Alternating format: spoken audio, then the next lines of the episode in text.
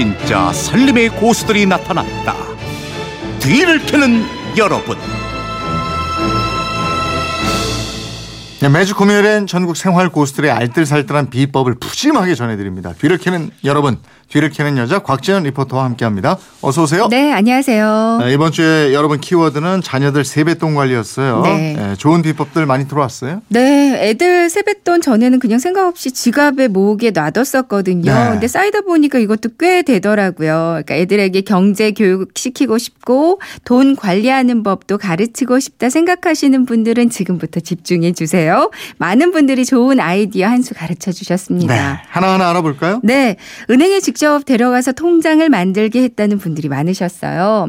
2512님, 우리 집은 애들 소에 세뱃돈을 받으면 애들 손잡고 은행 가서 통장 같이 만들어서 일반 통장하고 자동 이체 시키는 법을 알려줬어요. 하셨고요. 미니로 추정수님, 저희 애들이 세뱃돈 받으면 꽤 많이 받아옵니다. 우선 애들 이름에 통장을 먼저 만들었고 필요한 게 있으면 돈 찾아 구매하도록 해서 경제관념을 심어주고 또 일부는 어린이 적금 상품에 넣어줬네요 하셨고요. 네. 3091님 어릴 때부터 자유 적금 통장을 아들 이름으로 만들어 같이 손잡고 은행 가서 입금시키고 통장 보여주며 저축 습관을 들였어요 라고 보내주셨습니다. 네. 그러니까 세뱃돈으로 아이가 스스로 저축하는 습관, 뭐 이거 교육 시키는 거예요. 그렇죠. 경제 교육. 네. 단순한 예금뿐이 아니고 뭐 펀드나 청약 통장 이런 것도 활용하고 그러시네요. 네, 맞아요. 7493님, 저는 세뱃돈을 조금씩 모아서 안전한 회사를 골라서 주식을 조금씩 사 모아서 쏠쏠한 재미를 오. 보고 있습니다. 네. 7287님,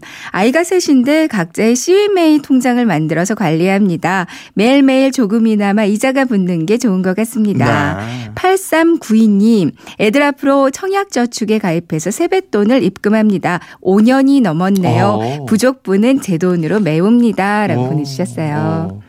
아이의 미래를 위해서 저금했다가 실제로 나중에 잘 활용하는 분들도 계시고요. 네, 많으세요. 2416님은 아이 세뱃돈을 따로 보통 예금 통장으로 만들어 놓고 정기 적금과 연결해서 자동 이체해 뒀다가 대학교 갈 때 입학금으로 사용했네요. 어. 애들한테 각자 통장을 보여줬더니 돈이 생기면 알아서 저금을 하더라고요. 음. 하셨고요.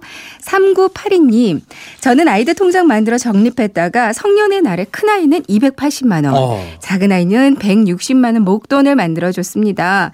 이렇게 주니까 아이들도 경제적으로 독립하고 자기들도 적금을 들고 야무지게 살아갑니다. 네. 7433님, 아이들 세뱃돈은 은행에 다 저축하게 하고 대신 제 돈으로 30%를 줬어요. 중 이때부터 고3까지 500만 원을 모아서 어학연수에 다녀왔네요. 오. 지금 회사원인데 재테크도 잘하고 있답니다. 예. 하셨고요.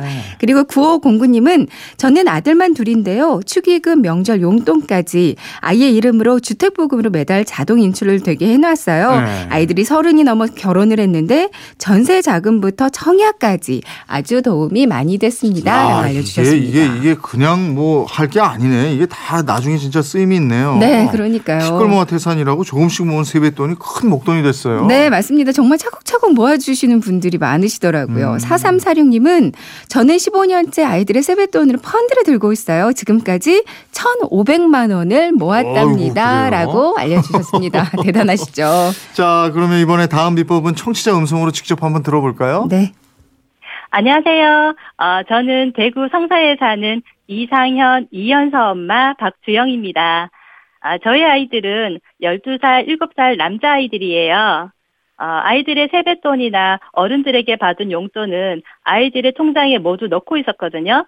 어, 그런데 아이들이 커가면서 용돈을 어떻게 해야 할까, 경제관념을 어떻게 키워줘야 할까 고민하던 중에 학교에서 부모 가- 교육 관련 책자를 받게 되었어요. 어, 그 중에 전체 용돈 중에 30%는 아이들이 무엇을 하든 자유롭게 쓸 수 있도록 하고 60%는 장단기 투자, 10%는 기부를 하라고 하더군요. 어, 그래서 아이들에게 엄마가 이런 글을 봤는데 우리도 한번 해보지 않겠냐고 제안하고 어, 2년 전부터 활용하고 있어요. 어, 한꺼번에 모을 때랑 나눠서 분산하는 거랑 돈의 모임은 많이 다르지만 어, 아이들이 자신들의 용돈을 아껴 학교에 유치원에 기부할 때 나누는 기쁨을 느끼기도 하고 어, 미래를 위한 투자를 할 수 있어 좋다고 합니다. 그리고 가장 큰 장점은 돈의 가치를 점점 더 알아가는 것 같아요. 어, 그럼 여러분도 아이들에게 분산 투자를 권해보지 않겠어요?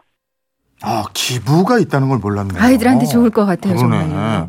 오늘 전화로 비법을 전해주신 청취자 박주영님께 백화점 상품권을 드리겠고요.